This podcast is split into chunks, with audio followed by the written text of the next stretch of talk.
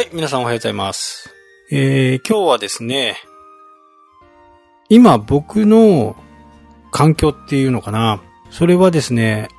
なるべくパソコンを使わない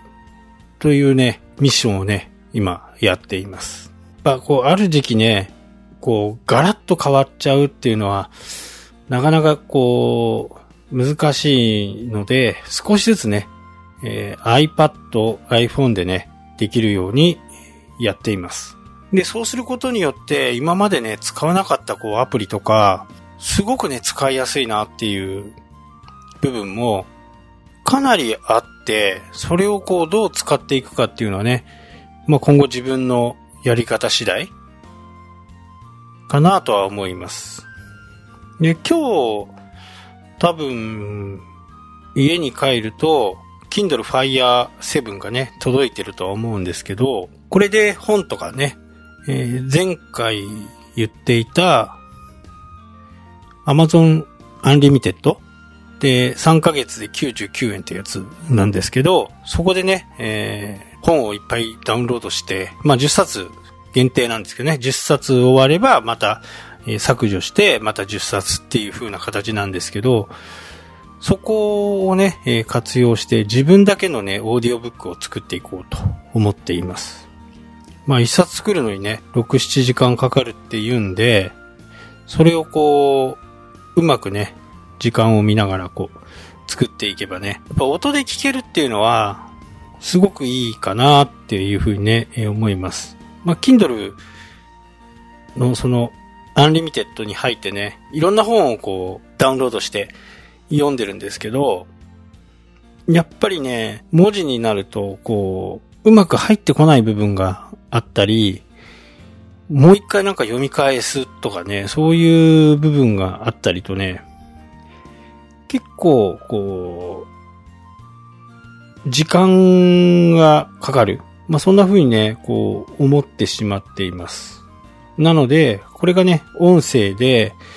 えーそれも自分だけでね、それを売るとかっていうことは全く考えてないですし、もちろんのことね。それをこう、オーディオブックを、 Dropbox とかに入れてね、それで隙間時間に本を聞くっていう感じかな。それはね、ちょっとチャレンジしていこうかなとは思っています。で、なんかこう、パソコンをやると、何でもできる反面、できると思うから、やらないっていう人もね、いるんじゃないかなって思うんですね。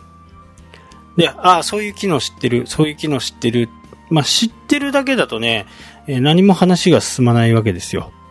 やっぱり何かをやってみるっていうこと？例えば僕の場合、こう、リマインダーとかね、えーよく使いますけど、何かその日の予定が入っていれば、そのリマインダー、Apple Watch に向かってね、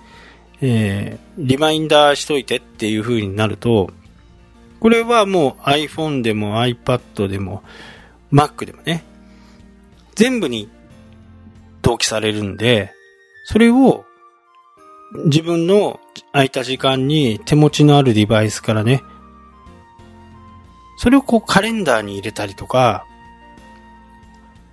リマインダーをね、カレンダーに入れるってこともできるんですよね。なので、えー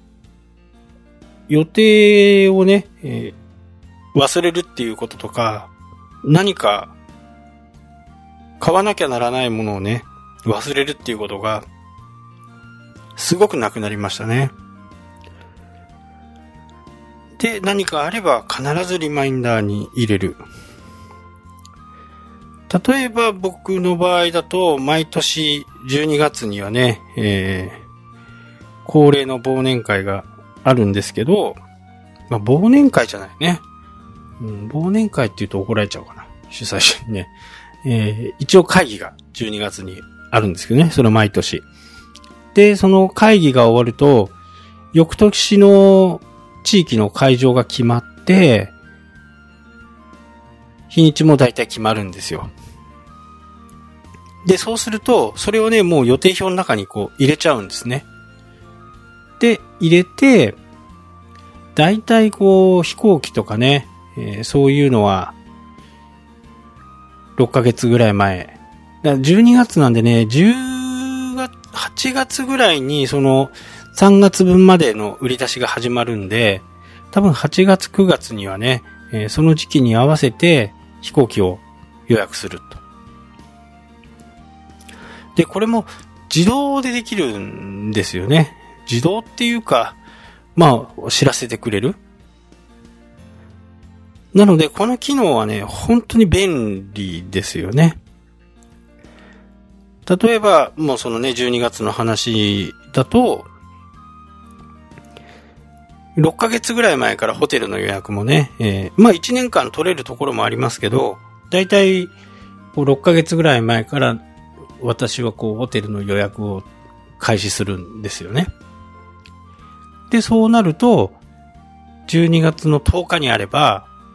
6月の10日にね、通知が来る。で、その通知をもとにね、えー、どこに泊まろうか、どこの飛行機にしようか、っていうふうにね、こう決めていくわけですよね。で、今回は京都なんで、えー、京都ってこう、まあ一般的には大阪が一番アクセスがいいのかな伊丹よりは関空の方がいいのかなとか、えー、名古屋の方が、名古屋ね、結構安いんですよ。まあ、他のキャリア、キャリアっていうかね、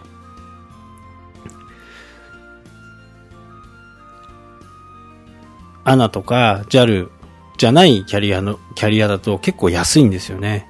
えー、今回9月に名古屋、えっ、ー、と、静岡に行くのも、今まで東京経由だったのを名古屋経由にするとね、飛行機代5600円ぐらいかな。5600円ですからね。もう破格ですよね。で、そっから新幹線で6000円ぐらいかな。で、東京からもだいたい同じぐらいの金額なんで、まあ、飛行機代だけがね、えー、1万円ぐらい。1万円までいかないか。8000円ぐらいか。1万4、5000円だと思うんで。でもね、5600円で往復すると片道分ぐらいでできちゃうっていうことなんでね。で、今回は、